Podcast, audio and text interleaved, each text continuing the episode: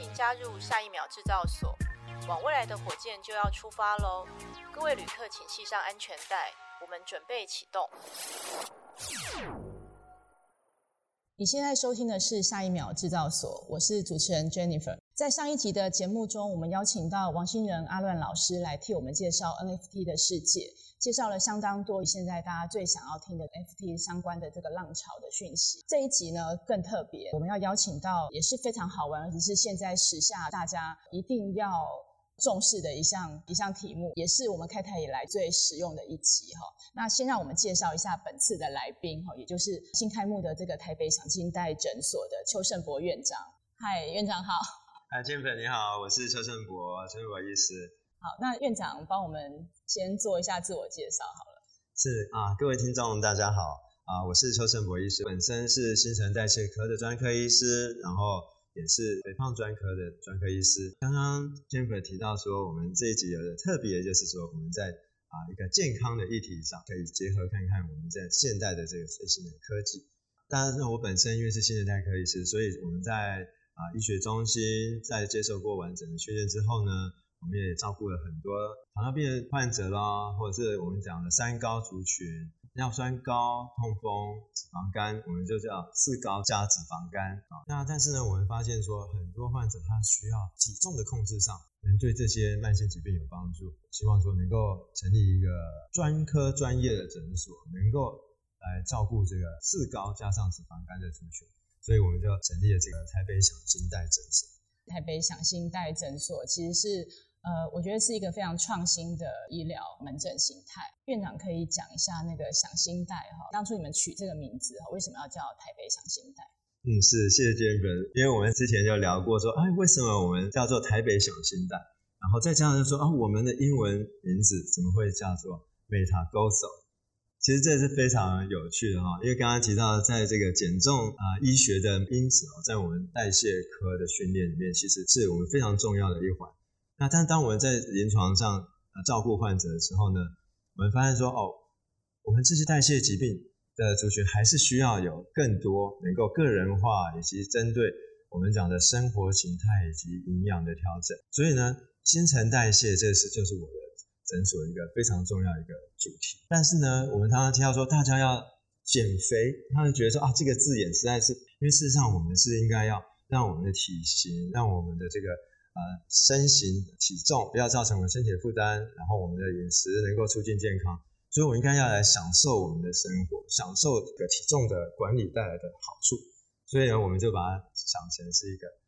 享受，然后新陈代谢。嗯、对啊，所以叫享新代其实很好记哈，就是享受新陈代谢哈的一个算是缩字啦哈。但是重点是那个你刚才讲那个 Meta Go s o 嘛，是你们的英文名字嘛？所以其实这样讲起来，其实台北享新代诊所应该是全台第一家，我觉得是以这个 Metaverse 元宇宙为核心出发的一个医疗的诊所。因为你们真的已经把这个概念放进来了。没错，没错。Jennifer 提到的就是当时我们的英文名字呢，也是一个非常有趣的，因为在我们新陈代谢科，我们叫做 Metabolism。那 Metabolism 在我们医院的时候，大家同事们沟通就会说，我们找那个 Meta，就是 M E T A。哦，OK，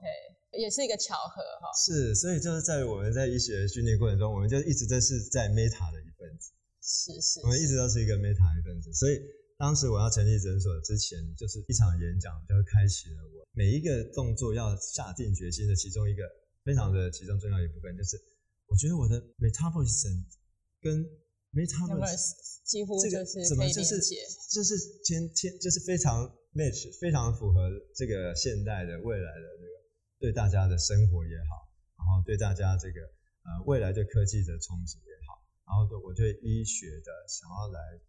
呃帮助大家的那种，可以给我一个远大的目标，所以我当时就决定说，我一定还是要用 Meta 这个字首来作为我诊所的名字。就是当我们大家在这个呃 podcast 里面，其实是看不到这个影像哈。事实上，这个在小信贷诊所里面，其实我们已经透过 AR 的科技带到整间的这个 AR 的新科技的这个院长的导览哈，帮我们介绍我们小信贷诊所是一个完整的医疗团队哈，在帮我们去处理这些有关于新陈代谢各种的这样子的元素哈。这个院长本身因为从事了这么多年的这个新陈代谢的专业专科哈，所以也开始希望能够自己有一个创业嘛哈，就开始其实成立这样子的一个台北小新代公司哦。那刚刚也听到院长分享啊，他有很多等于是理念啦哈，希望大家透过比较这个健康的方式哈，能够去让。呃，我们的这个新陈代谢其实帮助我们的这个生活，而不是说影响健康嘛，哈，所以这个这个创业，我想说是非常有意义的哈，而而且就是说，刚好在这个所谓我们现在元宇宙的年代创业哈，就可以结合刚才这个院长讲的，原本就一直在讲这个 meta p o l i s o n 这样子的一个名词嘛，哈，跟 Metaverse 相连接哈，然后去结合出来。那当然一开始的推出，我们就把这个 AR 的这个项目放进来哈。变成在你在这个诊所开业的时候的一大亮点哈，一大特色。好，那那我想说，这个呃院长的诊所因为刚开嘛哈，其实目前也有很多就是这个相关的预约哈，还有很多的这个门诊的这个动作也在进行。那这个 AR 相关的这样子的运用，其实在你们的这个诊所里面的规划上面，大概是带来什么样的一个目标跟效益？嗯，是，首先呃提到说我们在诊所上是一个第一个创新用诊所来导入 AR 的运用。那因为我们希望在生活中的体验能够结合我们的诊所，好，应该说让我们诊所有更接近大家的生活，贴近未来大家对未来生活的期待。一开始我们就是把我们的诊所的介绍啊，运用 AR 的扩增实境的这种方式呢，然后让大家能够接触到我们诊所之外，看到我们的诊所。的介绍，然后我们的疗程，然后我们的这个啊专业的团队，然后以及可以看到说，我们对于专门只看医学减重，医学减重出发来，反而可以照顾更多在三高、四高甚至脂肪肝，这样子是我们的第一步骤。其实那个那个院长的诊所我也去过嘛，哈，那因为有的时候我们其实对于很多要去介绍我们的所谓的内容跟套餐，其实常常会产生一些，就是我要花一些很多的人力去做一些很深入的介绍。但是其实我们刚刚看到这个，透过 AR 就能够把院长呼叫出来，跟大家去做这个我们整个服务上面的一个流程的介绍。其实不仅让民众觉得又新奇，而且我觉得又缩短了等于我们很多在说明我们疗程的一个过程。民众也可以再用选单的方式哈，其实去选，哎，我接下来可能要从事什么样的疗程，所以可以透过 AR 的运用，就把。我们诊所的相关的介绍，甚至其实搭配等候的时间，哈，还有搭配就是接下来我在疗程上面的一些选择，都在一张 AR 的纸卡上面就全部都搞定了。当然，院长也常会带着这样子的一个算是 AR 的名片哈。其实你也是我，这是非常特别的名片。对，其实也可以让大家知道说，哎，这个名片就跟一般的名片不一样，不是只是好像宣传敌人哈，而是它有很多 AR 科技的结合啊，跟我们这些关于我们服务说明的一些引导哈。那甚至我们接下来其实还有设计，就是要发展所谓的。AR 的减重菜单，让一般的这个顾客哈，他们其实能够在日常生活中可以把这样子一个 AR 的菜单哈，其实可以带回家哦，自己在日常做这个体重管理的时候，也都可以在这个菜单的配置上运用到我们怎么搭配饮食、搭配运动，达到整体的疗程嘛。嗯，这个是现在我们跟这个院长正在进行一连串有关于整间，那以及就是说能够去配置又轻松好玩又有效的一些 AR 运用。是。Jennifer 提到这个，其实当时我们在第一次 XR 的这个演讲里面呢，其实我们就发想到说，如何把这个 XR 的技术带到诊所。那当时就想到说，我们先用 AR 的方式，把诊所里面的这个环境呢，可以运用到的介绍出来，然后呢，就可以运用 Jennifer 提到的选单啊，或者是说我们用这个 AR 的这个菜单的方式。然后甚至我们有一些卫教的这些讯息，可以用更生动的方式，啊，更身临其境的方式。最主要是感觉上是他亲身进入了这个环境里面去体验，是是，跟我们一般看到的啊纸本只是看到影片，这其实还是不一样。嗯，那当时我们就发现说啊，这个是一个我们非常向往想要做的一个方向，但是很像当时是一个没有人这么做，或者是还没有真正开始，是那个时候是很有趣的事。对，因因为其实呃这么多年下来，其实非常多在医疗上面的运用，其实目前呃都想要跟 AR、VR 相关的技术做融合哦，但是运用在什么样的面向，其实还蛮重要的。所以很多人一直在想哦，但是怎么落实到我们的这个真的在我们的这个疗程上发挥效果，这个真的要由医生透过你们在。跟病人沟通的过程，或是在诊间的所有的诊断的流程中，其实去有一个很好的想法。所以刚好就是跟院长这边就有这样子共同的理念哈，所以我们就很快就把这样子的理念结合起来。那我觉得还有一块是我自己认为在医疗上还蛮重要的，就是有时候因为我们到一个诊间去看病啊，哈，大家看医生看病，其实都常常会觉得说，就好像很冷冰冰啊，或是说在等候的过程很枯燥哈。那当然，我觉得台北祥心脏诊所本身在整个配置上面，其实就要给人家一种很温暖的感觉哈。那再结合科技去改变这个整间的气氛。哦，其实我觉得我们在这个去看诊的过程，坦白说，我觉得是一个还蛮享受的过程，哈，甚至就是说，哎，有一些欢乐的氛围。这个我想都是目前科技不仅就是在跟病人沟通上面的配置，哈，能够缩短大家的一些认知，哈，并且就是说，我们可以透过这样的科技的运用，在整个诊间去发挥，哈，它的整个气氛上面的转换，哈，在等候上面其实有更多的体验的时间，哈，可以去让大家更进一步的了解下一个诊的时候，或者是下一个器材运用的时候。我们要怎么去使用啊？或或是去了解它的一些意涵。哦，那甚至就是说，现在呃元宇宙的这个概念下，更有更多的这种远距医疗啊，或是一些智慧病房啊，和相关的这个运用。当然，这个真的是有赖科技业者跟医疗业者，其实我们要好好的结合哈，把双方的 know how 放在一起，其实能够发挥最好的效果。所以包含就是我们现在当然已经推出了这个呃院长的 AR 导览啊，跟这个 AR 的菜单相关的服务哈。那接下来其实在呃所谓的减重医疗啊，跟所有的所谓的运动哈相结合之下，因为我知道院长有搭配蛮多就是减重的一些，应该算是一些运动的教练哈。其实接下来也会跟你的这个诊所上面的方案做配合嘛哈。嗯，是。所以其实像我们也知道，运动也是可以透过 AR 来做相关的运动上面的体验跟管理哈。所以这个当然有无限的延伸，其实会延伸到我们医疗的很多的方方面面的地方。是因为刚刚提到在医疗上的运用啊，其实我觉得呃元宇宙的概念在医疗上运用是非常宽广的。那包含说，因为我们在医疗的范围非常的呃广泛，例如说我们可以从居家的照护，我们可以从诊所、地区医院，我们可以到医学中心，我们甚至可以到。远距的医疗，甚至有这个远距的手术啊，远距的看诊、远距的手术，其实这些，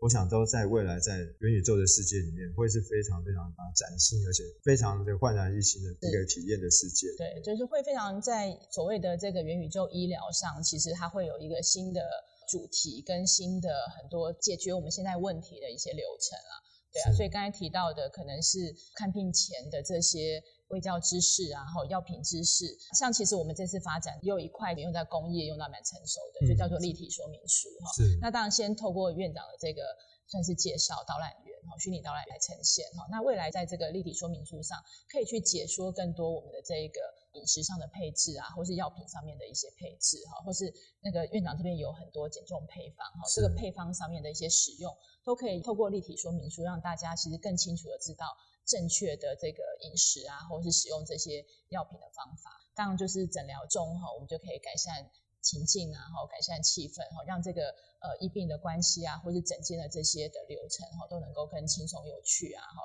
或者是说更能够做到这些比较详细的说明性哈。那当然深入到这个医疗的层次，就是院长讲的远距医疗嘛，哈，因为目前结合五 G 嘛，哈，所以。就可以说，哎，我们在这个国外在做一些这个医学新知的一些 seminar 之后，其实你还可以连回国内继续帮民众做一些看诊，甚至可以做一些手术。这个都是我们现在看到全球正在发展的。那还有一块就是接下来要讲院长这一块，当然就是所谓新陈新陈代谢的元宇宙嘛，哈。是。那怎么样让我们的这个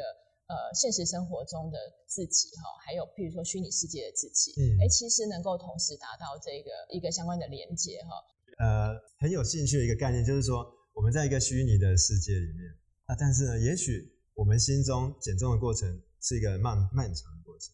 所以他们大家都讲说，很多减重方法都很有效哦，那很多减重方法呢都能够达到你的减重的目的，但是如果这个减重没办法持续。它其实最后还是不不是那么成功的，啊，所以减重的过程在我们的诊所的特性里面来讲是很漫长的。那但是大家要维持健康、维持减重是怎么办呢？这是漫长的过程，如果有一个虚拟的分身可以陪伴着你，或者是说虚拟分身的世界里面有很多的互相勉励的同好们，或者是互相勉励的朋友们，哦，在这虚拟的世界里面，也许有很多事情可以做，然后但是也是可以有不同的体验，然后可以让你。在这个减重的过程中，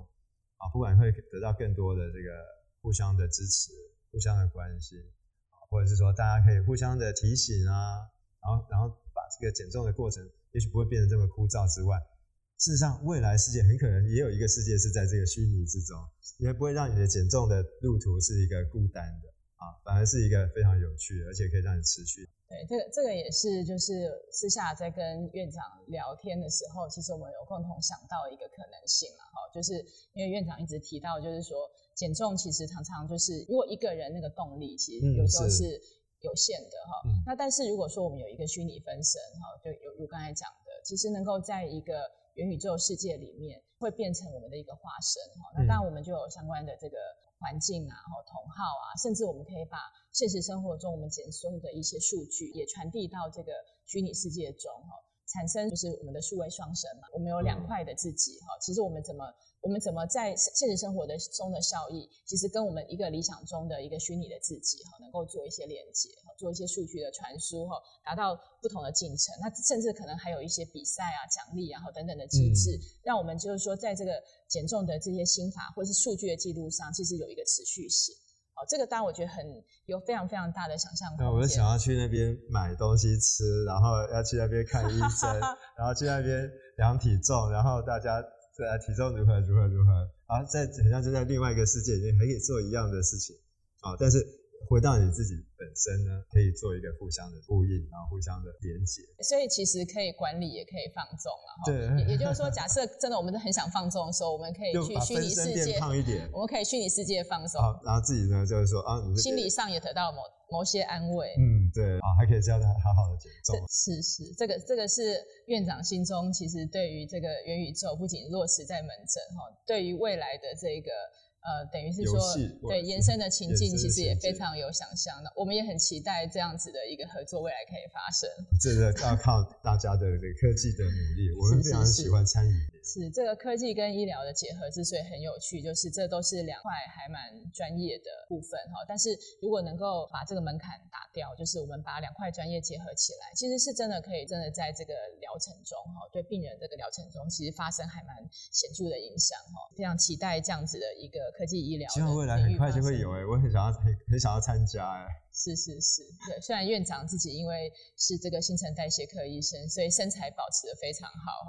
但但是所以所以接下来哈，就是那个，因为我们刚才讲到这一这一集，其实是我们我们这个下一秒知道所中还蛮实用的一集哈，因为呃健康减重真的是每一个人每天其实现在都要去必须面临的课题，因为我们都希望活得更健康。并且就是说，大家现在在很多的不管是线上线下的社交啊，哈，就如刚才提到的，其实都希望有一个很好的体态哈，来呈现给大家。好，那所以我们现在就要聊聊，就是说这个所谓呃整个医疗跟科技结合的这个力与美，也是院长的专业。那就是说，这个体重管理可不可以帮我们分享一下？就是说，像因为我们所有人可能都很好奇，到底这个体重管理的一些重要性哈，或是这个趋势现在是怎么？是因为现在其实呃，我们大稍微统计一下，大概在百分之四十以上的人口成年人啊，他其实都已经有这个体重过重的问题。那体重过重呢，大家一开始以前会觉得说是肥胖的人才有这个问题，但是后来我们发现说啊，体重偏重的人是一个代谢症候群里面非常重要的一个核心的因子。那所谓代谢症候群，就是我们的血糖、血压啊，然后这个血脂肪。然后腰围代表着我们未来可能这些啊心血管危险因子的这个风险。那大家发现说很重要的核心就是在于体重，尤其是内脏脂肪啊啊腰围啊。所以如果我们能够针对这个体重做改善的话，事实上对于我们这个健康的促进就是非常的非常的算是从根本做起。那如果说我们说已经有罹患疾病的人，他用药物来控制治疗，他算是一个。次级的预防好了，二级的预防。那在第一级的预防，其实就是在开始变体重有状况或者身体有一些这个呃警讯的时候呢，体检有一些红字的时候呢，其实我们就要开始来控制它。那但是在代谢代谢生活里面，最重要的就是控制体重。嗯，是。嗯，所以我们会特别挑体重的管理，已经不再是减肥了，而是能够促进健康。那也不再只是啊，也许是啊爱漂亮一点，或者是想要好看一点来减重。事实上，包含了很多我们刚刚讲的体重过重的族群啊，它都需要控制体重，所以是非常等于说是一个对健康来讲非常重要的课题。好，那那我想说讲到这个减重啊，哈，那因为这个当然是重点，那但是怎么减？跟就是到底应该减哪里哈的这件事情，在通常我们的这个专业上是怎么来判断，或者怎么来跟大家做这样子的讨论？嗯，那当然我们讲一个呃疾病也好，或一个症候群也好，当然是有一些它的呃罹患的因子啊，那疾病也就是说致病的因子，或者说我们造成这些症候群的危险的因子，那我们就必须要针对这些危险的因子来去做。可以修正也好，或者是可以做预防、做调整也好。所以说，在现在的医学减重，甚至说我们在代谢科，我们可以，我们诊所是一个代谢医学减重，就是说真正已经有在医学上对减重可以有明确的安全有效效果的减重法。好，那但这个减重法呢，跟不同的体型，或者是不同的啊遗传因子啊哈，也许或者说他的这个什么原因造成他的肥胖，这些都有关系没有错，但是这要找医生做专业的判断。对它，它可能很多重因子，它也许是遗传因子加上了后天的饮食啊，加上了这个这个啊生活的压力啊，或者是啊加上他真的可能有一些内分泌的状况。啊那或者是说，有些人是其他的药物的因素的影响，这些都影响着我们的这个体重。那我们如果要减重呢，一定要从医生的角度来把这些因子做了分析，然后我们再来选给他一个啊适当的减重的计划。因为这个减重可能不是只有一个方法，是可能包含了他从他的这个致病原因，一直到他的生活饮食，一直到他的身心状况，一直到他的睡眠。啊啊，甚至到他这个啊周遭的运动的情形跟大家的互动，其实都影响到他的体重。所以这我们讲的啊医学减重、代谢医学减重的疗程，其实不只是一个方法，也不是只用一个药物，而是它一整套的一个呃这个体质控制、体重控制的疗程。嗯，是是。那我也听说院长在那个你们的诊间，其实有很多还蛮有趣的仪器哈。嗯，听说有一种叫做。躺在那里不用动就可以瘦的仪器，对院长可以分享一下。是这个这个聊一聊，这个聊一聊。其实有时候我常常跟大家聊到，就是说，其实文字跟语言的传达传递，有时候没有办法全面的表达，所以大家也或许有时候不要不需要太拘泥于字眼。例如说，我们躺着就能瘦，其实他是躺着没有错，而且也会瘦没有错，但是并不是说瘦不用运动。嗯，啊，事实上。这是一个仪器，仪器是用来辅助或者是来协助大家的啊。例如说，我们可以用这个呃电磁的这个效应，让我们的肌肉做非常有效率的收缩。那这个是不是就可以给肌肉做一个很好的训练，或者是很好的运动？所以说，它这它这个运动，并不是说我们可以替替代跑马拉松哈，可以替代去这个啊啊啊游泳这些，其实是不一样的。它是让肌肉能够做一个有效率的收缩，来锻炼这个肌肉。然后让这个肌肉的呃线条更好看，是。啊，所以所以并不是说躺在这个仪器就不用去运动了啊，但但是的确这个仪器是可以，可能它有一些这个律动的方式是可以去模拟，可能是某一种运动，让肌肉能够实际的收缩。那非常有效的收缩，那就发现说我们在肌肉的质量会增加，哦，那这个周边的这个脂肪组织会会这个有减少的这个效应。是，是啊，那线条会更美。那除此之外呢，我们就会发现说，它在体重上，哎，也有一些体重减轻的这个现象会发生。嗯嗯、那所以说，这个只是说它是另外一个，也许它对体重有一些帮助是好的。啊，但是最主要在训练肌肉线条上，它也是一个非常有效率的一个工具可以运用。总之就是说，大家也不要陷入一个迷思啦，就是认为说减重是可以。不用付出代价的，就是不用费力去运动啊，哈，就是说还还是可以大吃大喝，但是我只要到了减重诊所，我就可以去控制体重。其实可能还是有很多是要 balance 的，嗯，找出它的因子，然后再透过适当的方法，其实来解决问题哦。因为每个人可能在减重上遇到的问题是差异很大的，是，而且甚至有可能它是好几个问题是综合综合在一起，所以我们就顾此失彼，那也不能够达到真正的减重的效果。啊，所以说要健康的减重，所以我们刚刚也提到了这个代谢医学减重，第一个在医学证实上它是有效的，是。第二个，它在医学证实上是安全度非常高，甚至说可以说是所有减重可能在运用的其他减重方法里面，它算是经过医学实证来讲是最安全的。是啊，那再来的话，能够培养大家的这个健康的饮食的习惯，那这是减重一个非常重要的一个基础。嗯，啊，不管我们在我们学啊高血糖的治疗啦、高血压治疗啦、好体重的治疗控制这些，其实在饮食跟营养的这个调整都是最重要的基础。所以我们讲减重也一定不会脱离这个营养的咨询跟营养的调整。嗯，那当然这些东西也合并了我们的 lifestyle 的 modification，就是生活形态。是，如果说你想要很好的饮食控制，你如果没有生活形态来做适当的搭配，那会变成一个非常困难进行。嗯嗯。那非常困难进行，那就容易失败。是，嗯，所以我们提到说，如果我们这个三方面又能够有效，又能够安全，然后啊、呃、又能够执行到很好的这个饮食生活的这个调整的话。那这应该是一个最目前最完美，而且最复胖率最低的、最健康的一个减重法。那通常像这个院长碰到，就是说，呃，因为像我们有很多人是，其实大家现在都想要减肥啦，因为几几乎都是营养过剩状况嘛，嗯，然后甚至就是说，因为生活忙碌，缺乏运动，是。那怎么去判断，就是说，他是需要立即的去采取一些，就他已经发生一些叫做危险因子。其实他他已经影响到他的代谢，他必须要立即其实是采取方案，还是说他是渐进式的？院长怎么去判断这种可以自我检视啦？自己其实，在什么样的状况下应该要赶快采取一些行动，以免就是影响到他的健康。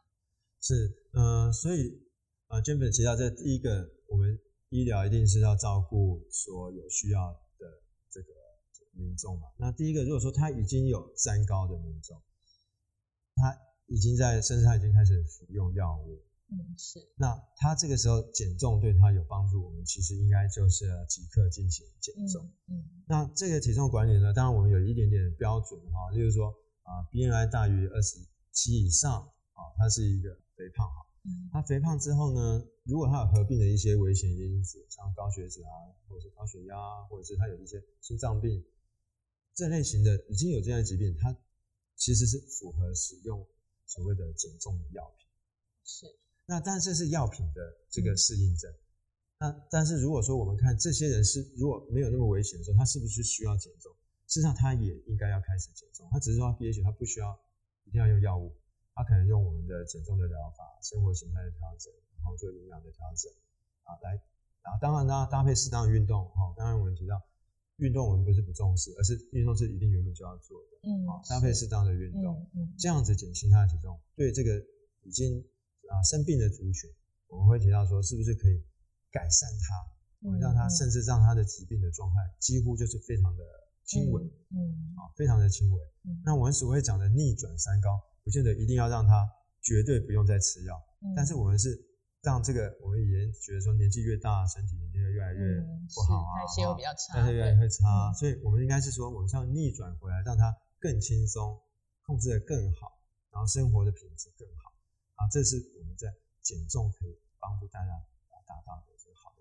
嗯，是的，也也就是说，其实如果已经有这个 BMI 过高大于二十七，或者是说有一些三高的这个危险因子，甚至在服药，我想说就是要立即采取行动了。是，但是如果说是虽然没有达到这个完全的标准哈，但是其实 BMI 大概达到多少以上，其实我们可能也要开始注意嘛。嗯，其实这方面就也有点接近，就很像类似我们在健检的时候，我们健检就会看到一些红字出现的时候，这就是警讯。嗯嗯，它它就是真正是红字，真正是警讯，不是只是看到红字。嗯嗯。那但是回想起来呢，以前我们以前的见解有时候很容易发现说。我们看到的红字，尤其是三高的红字，哈，呃，都没有到糖尿病，也没有到呃真正的高血压，或者还没有到真正的胆固醇非常非常高。但是事实上，它的危险因子已经是非常的加重。嗯，啊，就像我们刚刚讲代谢症候群的族群，其实就是这样子。那如果说你没有介入，那很容易啊变成真正疾病的比例就会机会很高。嗯，那但是回想起来，大家怎么介入？是。大家就说哦，那就回去记得就是啊，饮饮食注意一下，嗯、对，做一点运动。是。那有些人听到的时候就很认真啊，拼命去运动，拼命去运动运动，然后运动完之后吃更多，或者是运动完的营养的饮食调配也没有做好，嗯、啊，也许他运动甚至造成伤害，但是他还是没有达到一开始医生原本提醒他减重的这个目标，所以我们就会特别在现在开始就特别在加着重于说，帮大家能够真正做到这个红字的改善，了解，然后协助大家来做体重的管理。也也的确啦，因为其实像大家会去做这样子的一个年度的健检，但是常常健检完、嗯、看到危危险因子，只能说提醒自己多注意，但是都没有立即采取行动。然后就是明年就再检一次。对，然后呢，可能就看到这个数值节节高升哈。嗯，对，那可可能就是有一些时机点啦，当我们已经看到有一些这个因子已经开始有存在的时候，虽然还不到就是这种三高在吃药，但是也的确就是应该要。去把这个新陈代谢的管理，是要开始做进行。是，对。那那我想说，当然这个块，呃，就是也是在这边提醒各位听众，真的要注意，然后包含我自己哈，就是我们自己其实都真的是工作很忙碌哈，嗯、然后也很缺乏运动。对，那尤其是如果说真的是应酬比较多，真的有时候吃东西也没有办法那么均衡哈，所以这个当然都是很重要的。那因为讲到这就讲到现在就是又开始有这个尾牙季了嘛，哈，因为已经接近年底。是。那院长可不可以分享一下，就是说在这个我们遇到这样子就是年节啊，其实又有非常多餐会啊，不管是圣诞节趴啊，或是这个呃尾牙趴哈，接连而来的时候，或是到过年了又开始大鱼大肉，我们现在就要开始做什么样子的一个体重管理？可以请院长分享几个心法，让大家参考一下。是，其实我们减重有很多方法，大家都听到听到过啊啊。啊，断食法啊，间歇断食法，或者很啊极低热量等等的哈，啊一六八或者是十四十啊，哈这些很多啊很多种这种方式，或个人饮食方式，其实，在我们生活中，我们可以想象我们会遇到哪一些饮食的情境啊？这是我常常跟我的啊患者提到，就是说，我们在这些生活情境之中，你必须要去了解吃进去的东西大概是会控制在哪些范围。所以说，即使对于尾牙。季或者是啊，我们讲的啊，中秋节吃月饼，或者端午节吃粽子，哎、嗯，其实对我而言，我会觉得说，哎，真的是一些吃好吃的时候，哎，嗯，对，但是怎么吃，这才是重点。是，你看又有好吃的东西可以吃，对，然后我又可以吃到，哎，觉得吃起来也蛮健康的，蛮开心的，蛮愉快的，然后过节大家过得很很开心。所以，所以这个其实真的在尾牙季，我会就是说，啊，我们要去了解说，我们会吃到好吃的啊，但是我们饮食的原则。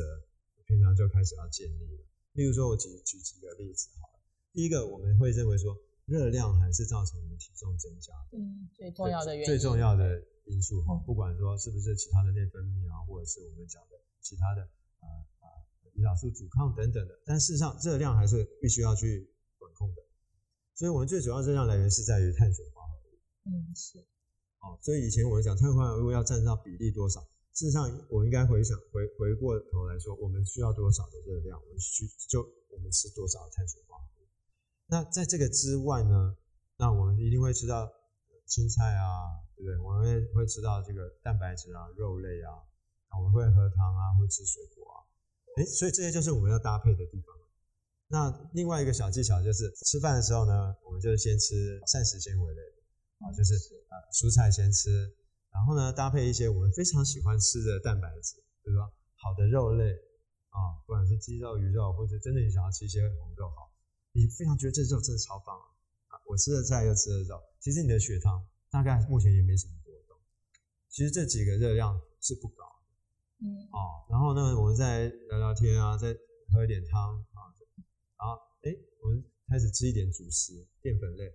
其实我已经饱的差不多，淀粉类我们选择我们喜欢吃的。啊，那不管是我们要吃面，或者是饭，或者是吃糙米饭，其实最重要还是那个分量。嗯，好，所以我们的淀粉的分量，接下来我们就控制了我们吃多少的淀粉。好，那当然在聊天之中，我们和这个大家就吃的很开心。其实我们该吃的也吃了，然后分量也都控制了。好，那后面再吃一份水果。好，不是两份哦，也不是三份哦，也不是半个西瓜，或者是一整颗芭乐，其实一份水果，刚刚有我们有聊到，就是大概是一个小拳头的大小。其实这一份水果就吃，哇，真的是超好，超喜欢这个水果。这一份吃完，其实这是一个很均衡的一餐，然后这个热量也有管控。那这是在我们理想状态，嗯，我会会建议大家可以这样子去模拟。所以，即便是遇到这种尾牙，或是有吃这个大餐的机会哦，其实大家还是可以享受了哈。只是说，可能总之就是要控制热量啊，而且就是控制饮食的顺序。好，所以不管协助，对，所以可以协助。所以刚才讲，不管是断食法，或是刚才讲到一六八，都是大家蛮常用的啦。嗯，所以其实这些方法，院长建议大家用吗？嗯，是，其实一六八的大家最熟悉嘛，它一路一路发这我我也想到啊，哎，这个名这个数字都写的蛮好的，但是事实上不容易做到。嗯嗯，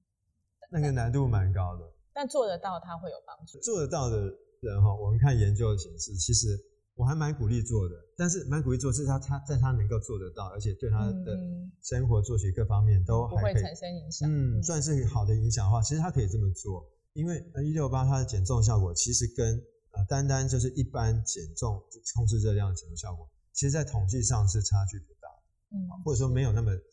意义的。这这这个研究显示一下啊，当然在不同的种族、不同的地区，也许是不一样。那但是我的建议是说。这个都是一个控制饮食以及控制热量的方法。那额外的一六八，它可能会有一些一些生酮的效果，也许对健康的帮助，嗯嗯、但是也许就是在数字上面显现出来。是。好，那甚至说一六八的组，有时候看起来有些减重的效果好一点点。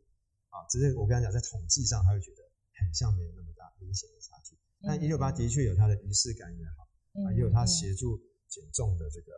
执行。嗯，就是说哦，我真的很严格执行嘛，所以我会知道说什么时候不要再多吃了。嗯，啊，这个可以避免多吃。嗯，是。那但是反过来讲，有些人在一六八的时候发现说可以吃的那段时间就狂吃。嗯嗯。那这样反而又吃的更多了。就对了。对，那反而没有达到减重的效果。是。啊所以如何正确的执行，然后执行的快乐愉快啊，不会伤害身体，一六八是可以做。那但是如果说我一个礼拜五天一六八，我有一两天没有一六八怎么？其实没关系，你一样是控制你的饮食跟热量。那但是千万不能说，那另外两天都是狂吃，狂吃是绝对不建议的。所以就是暴饮暴食是不行的啦。是但是呢，嗯、这些所谓我们现在大家常使用的一些体重管理的自己的一些做法哈，嗯，其实是可以用了。那总之就是把整体的热量做控管，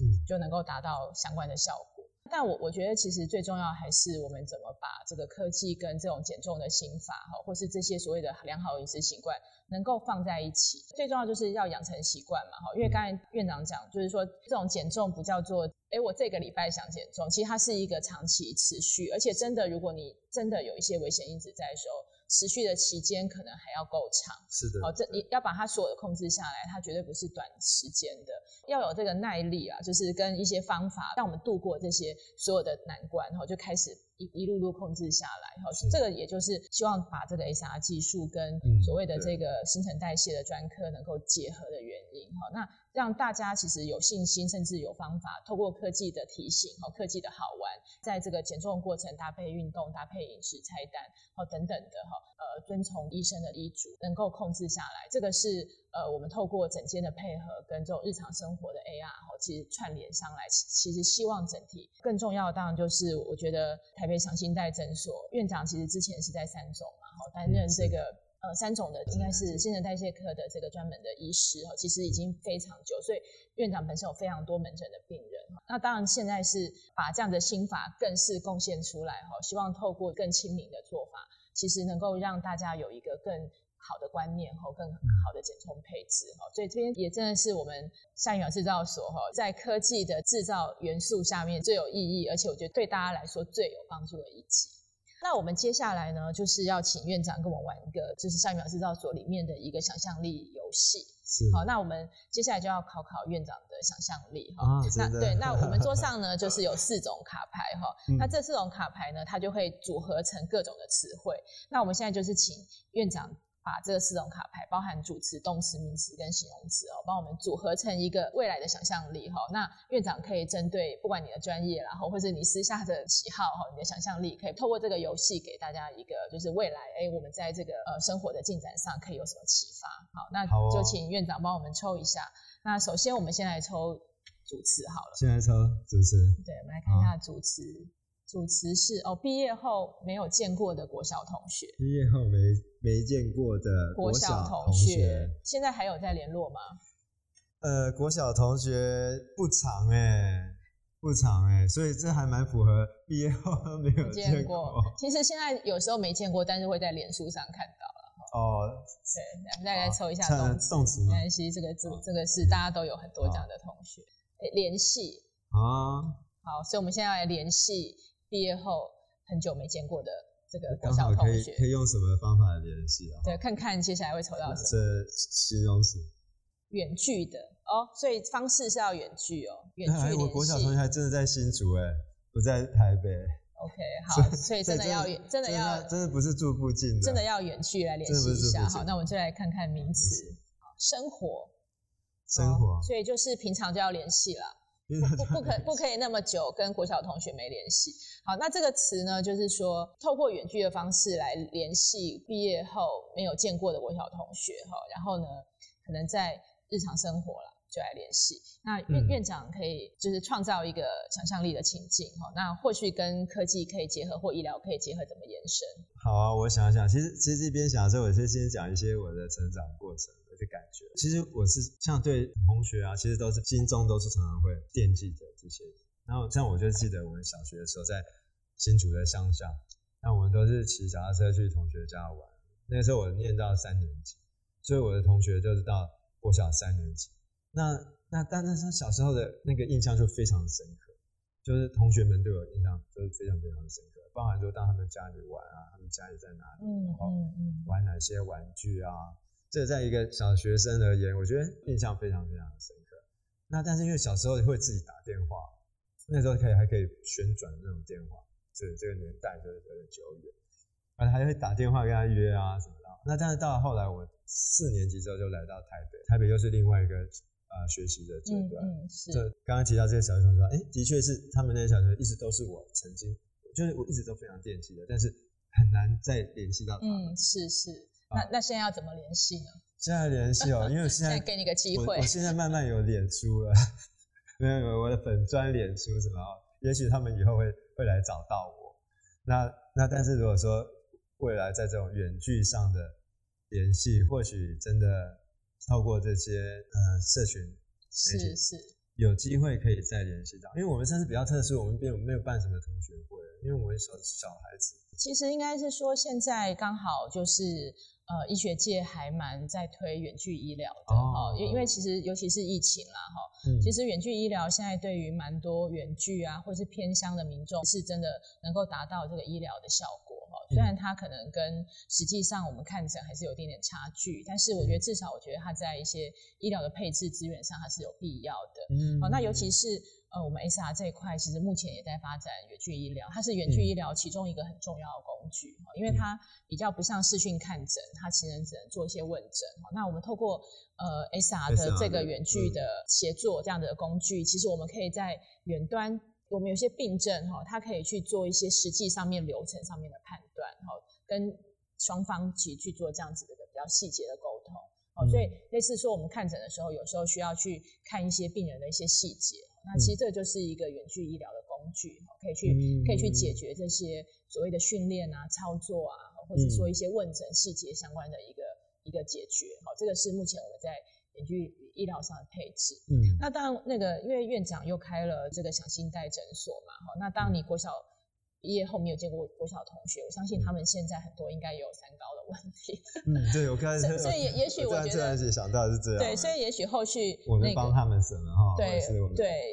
对，当然不仅是国小同学啦，甚至就是说有一些不管是偏远，就是偏远或者说有这样需求的民众哈，我想说这都是一个。很好的工具哈，其实未来可能在这样子的减重医学上面的一些进展，后续的这个合作流程，或是生活上的控管哈，其实有的时候，也许我们都可以透过这样的工具哈，其实去跟我们的病人做持续的联系，关心他们就是回家之后是不是有有按照一些我们的疗程然后在做进行，是，那甚至他们有些问题也可以。跟我们做提问，没错。那国小同学，那当当然就是顺便可以跟他们好好联系一下啊。是，所以所以其实刚才提到的，我觉得跟科技结合，我们在代谢、医学、减重上真的非常的适合来运用。因为其实我们原本就可以用远距的方式来给病患们饮食的这个提醒啊，然后然后各各项生活上面要提醒注意的，我们不管不仅可以。用我们讲的远距，我们也可以用现在的联络方式，不管是用 Line 或者是用用企业 APP，都可以去达到这个远距的联系的效果。是是是。所以我刚才也想到说，如果我的同学们他没有特别注重到健康，可能到我一样这个年龄，那我就可以用远距的方式联系他们，甚至我就可以请我的营养师可以给他追踪他的饮食，联系上我的话也是不错。好，那非常谢谢院长今天百忙之中抽空来下一秒制造所分享这么多呃有趣实用的减重新知，那也分享了很多呃我之前也不太清楚的知识，那非常谢谢呃院长今天的分享。嗯，也谢谢 Jennifer 的邀请啊，然后很高兴有这个机会，谢谢各位听众的收听。再次谢谢院长的分享，更多的资讯请大家关注你今天 AR 媒 IG 以及 FB 的粉丝团，那也欢迎加入我们台湾实境科技创新发展协会，让你走在科技的最前线。我是主持人 Jennifer，我们下一个 N 秒见，拜拜，拜拜。